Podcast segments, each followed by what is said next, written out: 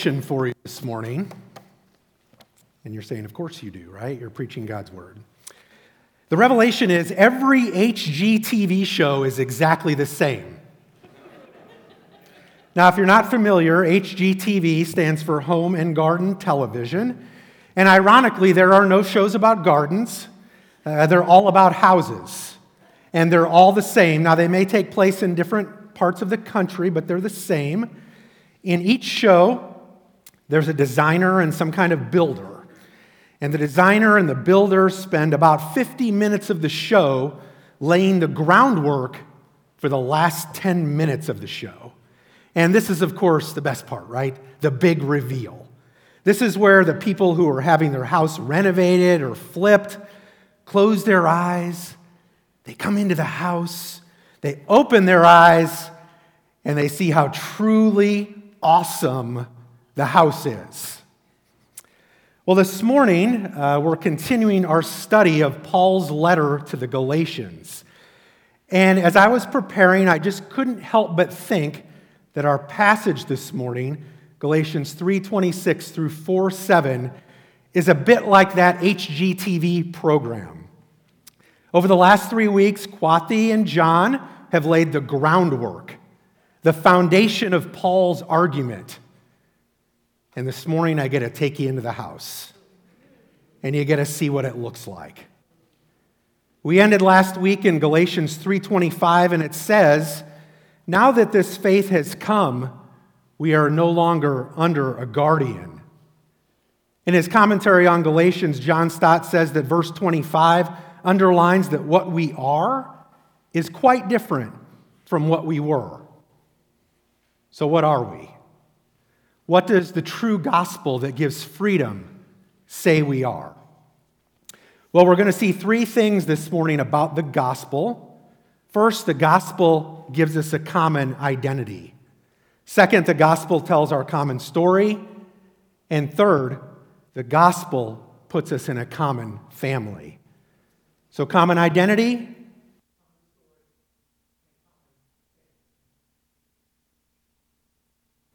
First, the true gospel gives us a common identity. And we see this in chapter 3, verses 26 through 29. Now, the first thing we see when we step into this newly renovated home is that it's filled with Jesus. Paul begins in verse 26, one of his most repeated phrases so in Christ Jesus. Having moved from where the Galatians were, Paul now flips to what they are. The Galatians are in Christ Jesus.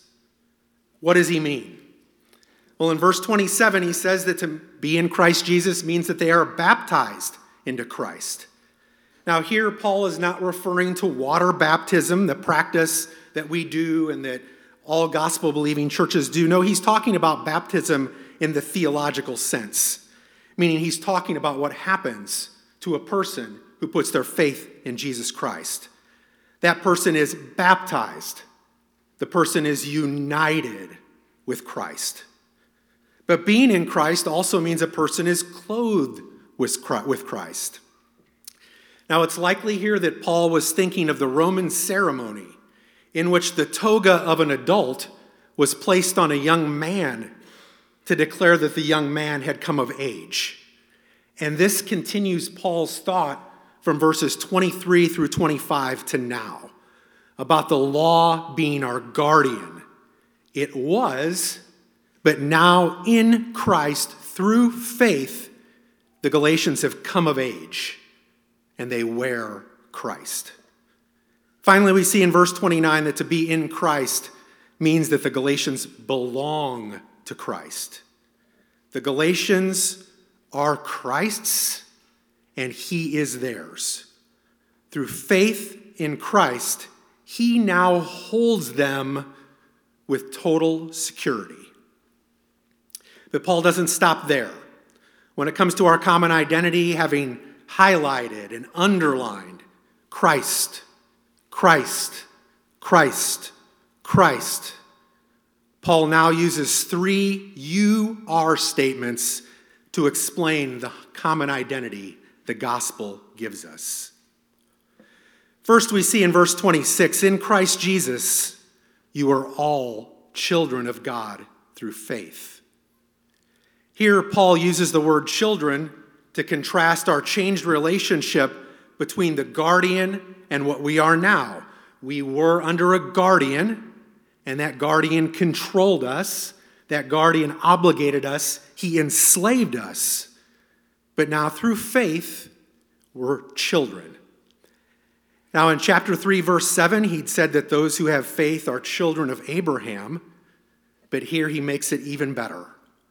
Those that have faith in Christ are most fundamentally children of God. Now, the Bible teaches that all people are created by God. And in that sense, every person is his offspring. And in fact, that's the words that Paul uses to the crowd in Athens as he preaches the gospel to them in Acts 17. The Bible, however, does not teach that all people are God's children. The exact opposite, actually. Only those who come to him by faith in his Son, Jesus Christ, are his children. Recall the opening of John's Gospel, John 1 12 to 13. Yet to all who received him, to those who believed in his name, he gave the right to become a children of God. Children not born of natural descent, nor of human decision, nor a husband's will, but born of God. Born of God, meaning born again by God, regenerated, made new by God. And this gives us the right to be called his children. And that is what we are, and that's what the gospel says we are. Now, this idea I don't think really needs much illustration at all. I can think of no warmer, no more loving picture of the changed relationship the gospel gives us and brings us into than to be called God's child. Just think of your own children. Or if you don't have children, think of children you know, children in your family, children in our church. How much do you love them? How much do you give to them? How much do you long for their good? And it doesn't change as they get older, does it? How much more so God with us? Now, when we talk about being God's children and we draw on images of our own families, we always have to pause to recognize that the image of being a child doesn't comfort or resonate with everyone. Some of you grew up in families where being someone's child, in fact, gave you no security whatsoever. So if this is you, I want to reassure you this morning. Though your mother and father forsake you, the Lord will receive you. He is not like anyone else in your past. There is no more loving or secure place in the universe than to be a child of God. Well, Paul's second great you are statement is found in verse 28. He says, You are all one in Christ. There is neither Jew or Gentile. He says, Neither slave nor free, nor is there male or female, for you are all one in Christ Jesus. Now, it may not sound like it today, uh, but this is a radical statement, especially coming from Paul who in his former life, we always have to remember his former life. He remembers it. He zealously, it was so zealously and so narrowly, exclusively focused on Jews, being Jewish. And you hear this in Jesus' interaction that we read in our scripture reading. The thing is, is that Paul's former view, Jews and Jews alone, is the current view of the false teachers in Galatia. By insisting that you needed to be circumcised to be saved, they were reframing the gospel into something that only Jews do. And by insisting on circumcision, which, by the way, only Jewish men did, the false teachers essentially were preaching there is Jew and Gentile, there is slave and free. There is male and female. But Paul would have none of this because that is not the true gospel. The true gospel is one faith that comes through one Savior, one death, one resurrection. It comes through one Redeemer. It is one gospel that comes one way through faith. And this means it's accessible to everybody, it's open for everybody. One Bible commentator put it this way While this verse has been used and abused in an attempt to develop a Christian ethic, we cannot afford to ignore its great significance for the subject at hand. And especially in our day, the commentator says, when we have become very conscious of the destructive power of prejudice, we should both rejoice in a gospel that countenances no spiritual preferences and learn to conduct ourselves in a way that sets that truth before a confused world. And I, I love that commentary and quote. The gospel countenances no spiritual preferences. And what he means is in Christ, there are no component pieces. All right, there are no VIPs. Uh, there's no one with special status, no one above and no one underneath. There's no one who gets one gospel and someone who gets a lesser gospel. One person doesn't come to Christ in one way and another in another way. Whether you've been a Christian for 40 years or for 40 seconds, the gospel is the same. All have sinned, and absolutely everyone can be saved. So let's make this point as clearly as we can. I try to encourage you to see yourself as God's child, regardless of your family. The Lord in Christ through faith will receive you. The Lord will receive you if you're Jewish. He will receive you if you're a Gentile. He will receive you if you're white. He will receive you if you're black. He will receive you if you're an American. He will receive you if you are from South Sudan. He will receive you if you're rich. He will receive you if you're poor. And the Lord will receive you if you are a man. And the Lord will receive you if you are a woman. Through faith in Christ, the Lord will receive you. Period. Now, before we move on, we have to stop and put just a little one of those little sticky notes on verse 28. And this sticky note is simply a reminder that we cannot use this verse to go farther than Paul himself goes. Now, Paul is not saying that there aren't any distinctions between people, such as ethnic differences or distinctions in vocation or calling. And he's not saying there are no differences between men and women. In fact, he will speak quite clearly on this topic in other letters, especially as it relates to marriage, parenting, and roles and responsibilities in the church. But that is not his point here. His point here is much more simple. It isn't that there are no distinctions, it's that the distinctions don't matter. They don't matter when it comes to how we're saved or who we are in Christ. Well, we see the final you are statement in verse 29 if you belong to Christ, then you are Abraham's seed and heirs according to the promise. And again, what Paul is saying is the culmination of the argument he's been making through all of chapter 3. So we won't spend a lot of time on this this morning, but let me summarize. If you belong to Christ, the promise made to Abraham is a promise made to you. His story is your story, his blessing is your blessing, his inheritance is your inheritance. Simply put, you're in Abraham's family, not by ethnicity, not by circumcision, but by the promise of a Savior who would come and reconcile you to God. So, this is the gospel, and it tells us our common identity. But the gospel also tells our common story. Uh, so, having started with the big reveal, Paul now, he kind of wants us to step out of the house for just a second and kind of take a look down the street and remind us exactly how we got to this place. So in chapter 1, chapter 4 verse 1, he tells us that he's now going to summarize a point that he's been trying to make through all of chapter 3. Having said that the law was our guardian, he now is going to complete the illustration using an illustration that was so common the Galatians would all understand it. And it revolves around this idea of an heir. So we know what an heir is, right?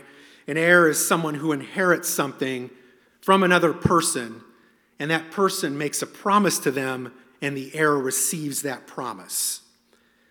But under Roman law, we always have to remember the cultural context of the Bible. Under Roman law, and this is what Paul was drawing on, a person didn't become an heir at death, the person became an heir at birth. So a child born into a family was already considered an heir, meaning he owned the whole estate, just the same way as the father owned it. And one day it would all be his. But not yet, because the heir is under age. And that's the word Paul uses in verses 1 and 3 of chapter 4. Now, this word underage describes a very young child, uh, characterized by weakness or helplessness. And such a child couldn't inherit the state, right?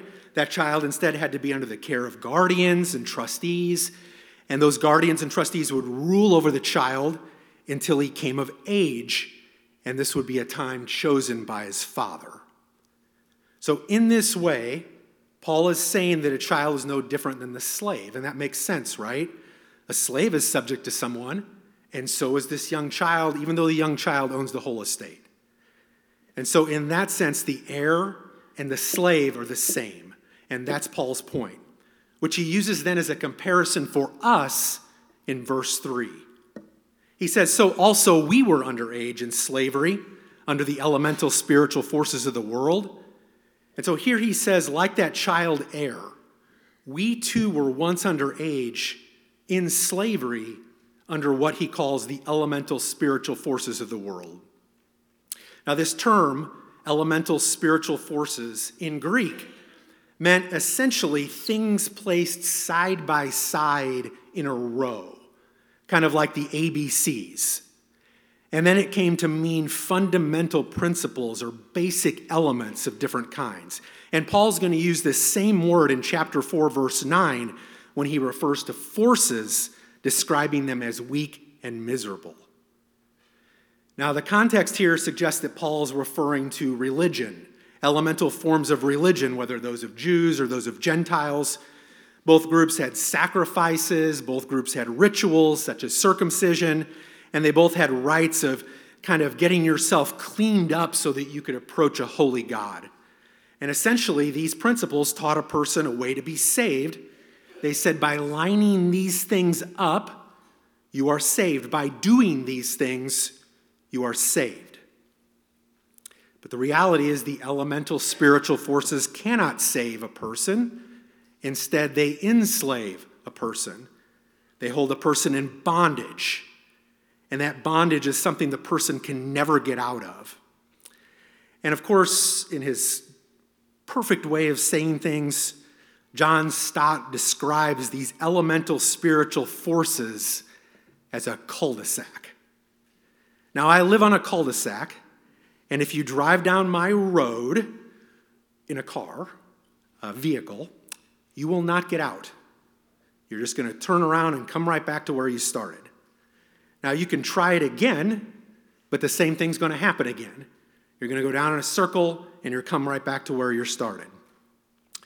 And that's what religion does it makes promises to take you somewhere, but in the end, there's no there, there's no exit. You're just going to keep going around and around and around. And it's not just religion that does this. These elemental spiritual forces can take the form of ideas as well. They can take the form of philosophies. They can take the form of political movements. Now, these things may use different words, but they all try to do the same thing. They tell you the way to be free, they tell you how to have liberty, but it's liberty you'll never find. Instead, you'll find yourself deeper and deeper and deeper in bondage. So, is there anything that can break us free? Yes. In verse 4, Paul uses one of the best words in the Bible, but.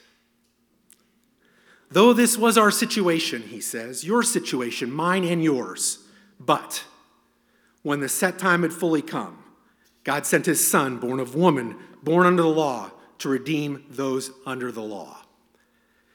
Now, you could preach an entire sermon on Galatians 4 4, and John will do that on Christmas Eve. but for now, let's just look at a few important things. It's a perfect Christmas verse, actually. First, we see that it's God who takes the initiative to break us free. In verse 4, Paul says, When the time set had fully come, God sent. So we didn't do this, we didn't even play a role in it. God did it on his timing, his tempo, and what he did is he sent. Who did he send? He sent his son, meaning the one sent was fully God. And that son, while being fully God, he says, was also born of a woman, which is true of everyone in this room. Just like Jesus, he was born of woman. So at the same time, while being fully God, he's fully human. And finally, this son, born of woman, was also born under the law, meaning he was born under the requirements of the law. And John said it great a couple of weeks ago. It's a law that demands personal, perfect, and perpetual obedience. And that's exactly what Jesus did. He obeyed every single part of it. But he didn't just come to obey the law, as amazing as that is. No, Paul says in verse 5 he came for a specific purpose. And his purpose, being under the law, was to go in and get the people who are under the law. In other words, he came to buy back people for God, and that's what redeemed means. His mission was to take the curse we deserved, to pay the ransom we could not pay, and he did this by laying down his life for us.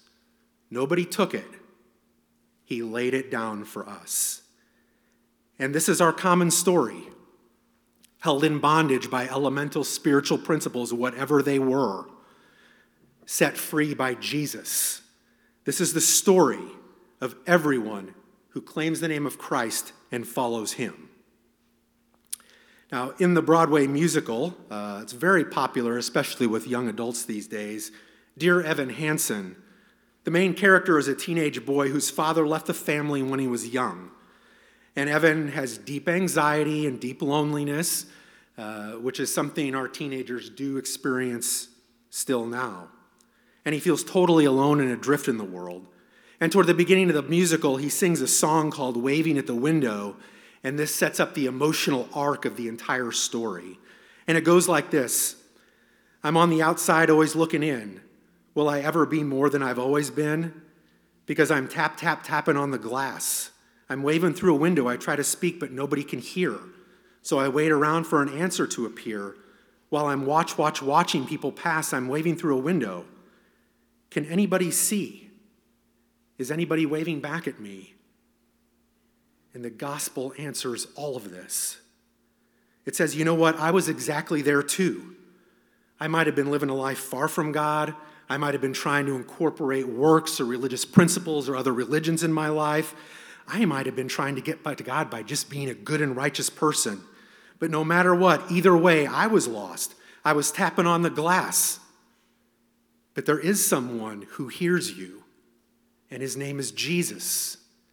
And he's not just waving back, he's smashing through the glass to break it free to find you. And only he can make you truly free. And if the son sets you free, Oh man, you are free indeed. And so the gospel tells our common story. Finally, the gospel puts us in a common family. And in these final verses, Paul's going to take us back into the renovated house, and now we're going to get the grand tour. God sent his son, he said, to redeem those under the law, he said, but to what end? He says in verse 5 it was so that we might receive adoption to sonship or as it's sometimes translated, we might receive the full rights as sons. Now, again, adoption is a term we're familiar with, but was a little different in Roman culture. In the Roman legal system, the most significant factor of adoption was the authority of the father. The authority of the father. And in an adoption, if the father adopted you, that person's old relationships were severed, old debts and obligations were canceled, and the person was placed under the authority of the father in a new family. And what does Paul say we're adopted to or as? We're adopted as sons.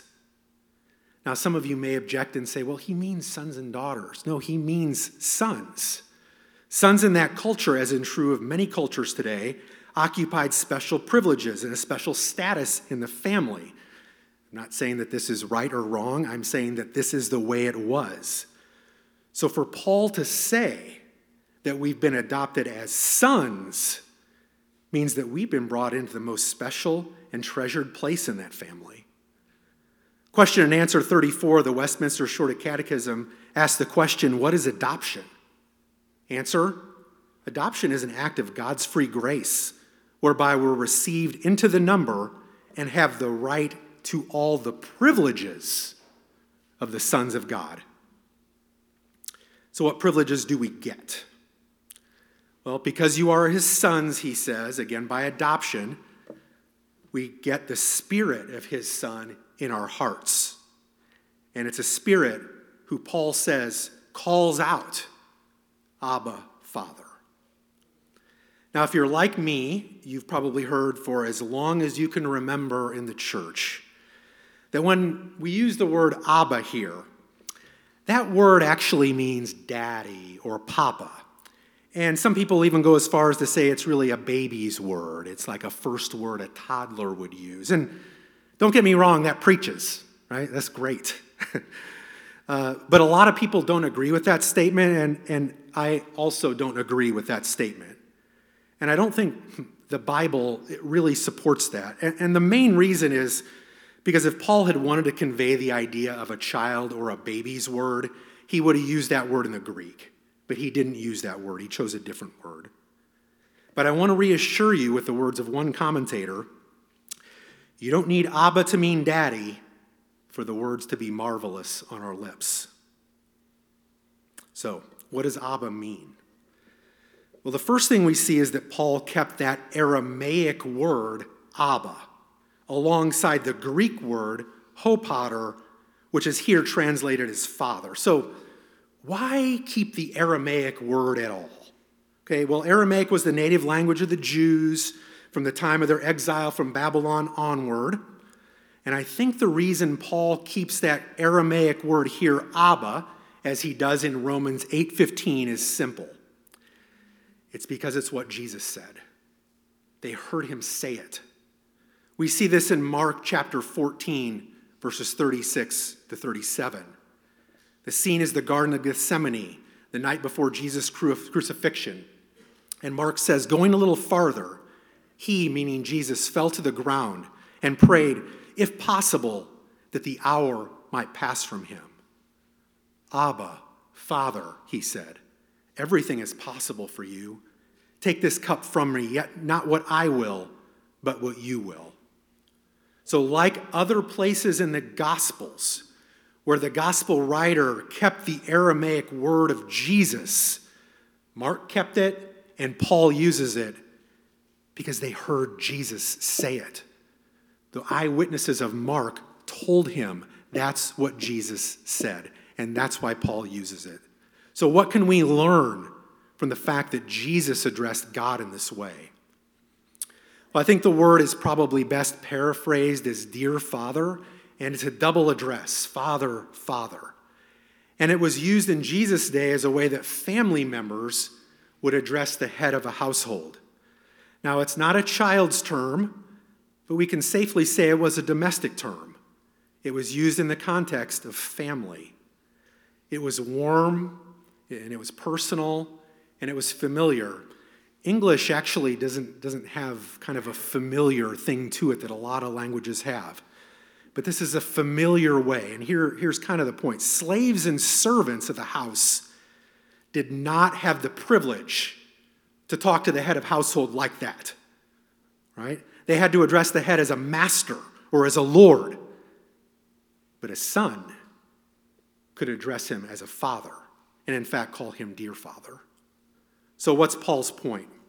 Well, I can't say it any better than one commentator said. He said, Paul wants us to grasp the dramatic change of relationship that comes with being a Christian. We believers no longer address God as we would a servant or a slave. A servant or slave would address God. We don't talk to God like that anymore. Instead, this commentator says we come to Him, we come to the Lord in full assurance that we're family. We're family. Now, in just a few minutes, we're going to sing an awesome hymn in Christ alone. And we'll sing of the glorious truth of Jesus' death on the cross. And when Jesus was on the cross, we sing, The wrath of God was satisfied. For on him every sin was laid. And that is a glorious truth, and there is no gospel without it. But there is also no gospel without this truth. Through Christ's death, you have been adopted. By the authority of the Father, as a son, you are now welcome, you are now loved, and you're now family. You're family. I think the application here is pretty straightforward. At its most basic level, how would you describe your relationship with God? How do you see Him? Are you His slave? or are you his son? Do you relate to God on the basis of the rules you've kept, like a slave does? Do you live in fear, like a slave?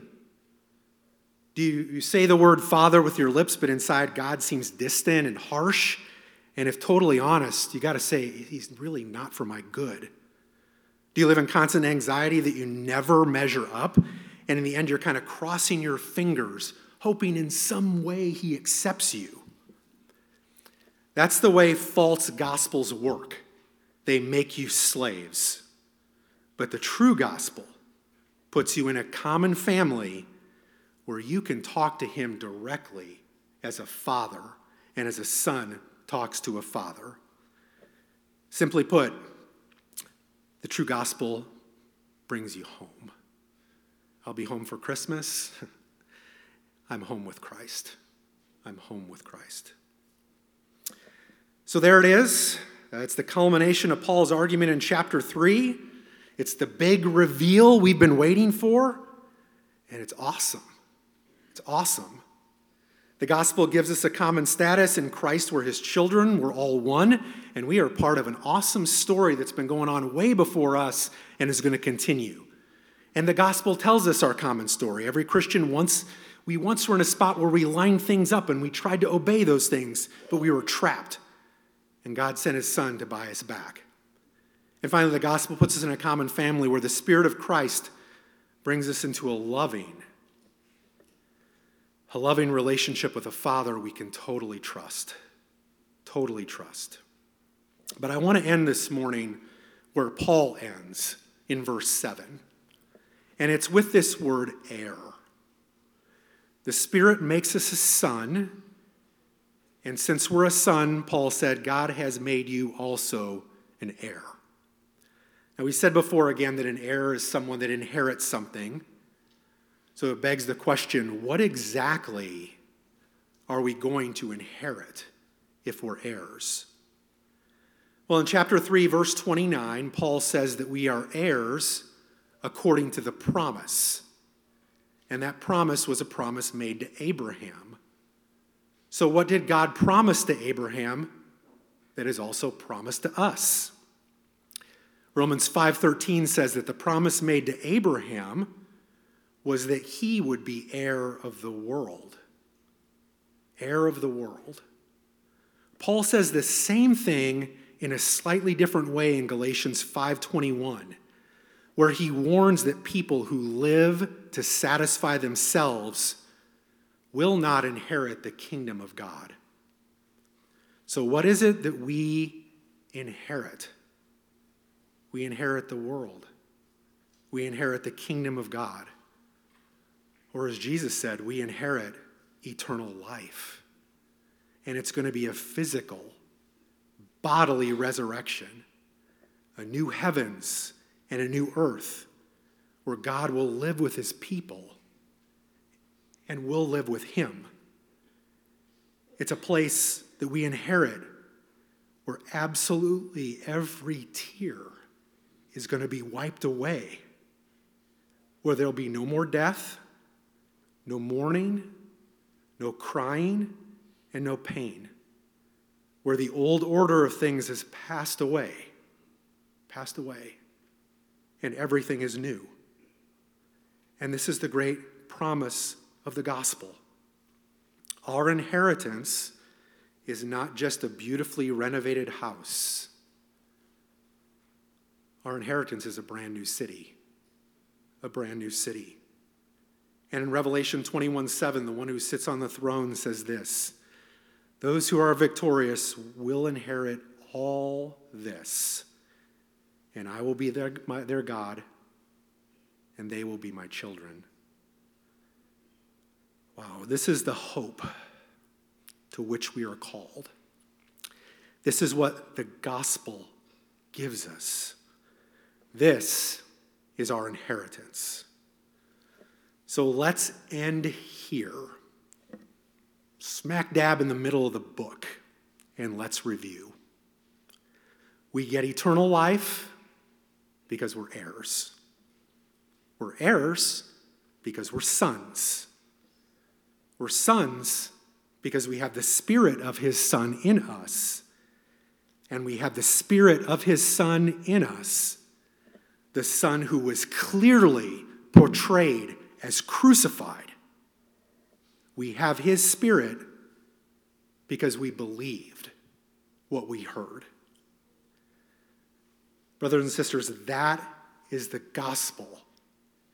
And let's never ever leave it. Let's pray. Father, we come to you. Thank you. Thank you for this word. What reassurance. Though the, though the wrong seems off so strong, God is the ruler yet. This is your world. And behold, you are going to make all things new and you've started it already. The first fruits, the kingdom. The kingdom started, the kingdom begun. Thank you that we can call you our dear Father, that we can pray to you, cry out to you as Jesus did. Thank you that you're sovereign, you hear us, and that your will for us is good, pleasing, and perfect. Thank you for this gospel. May it be forever honed and looked at and loved and cherished and protected.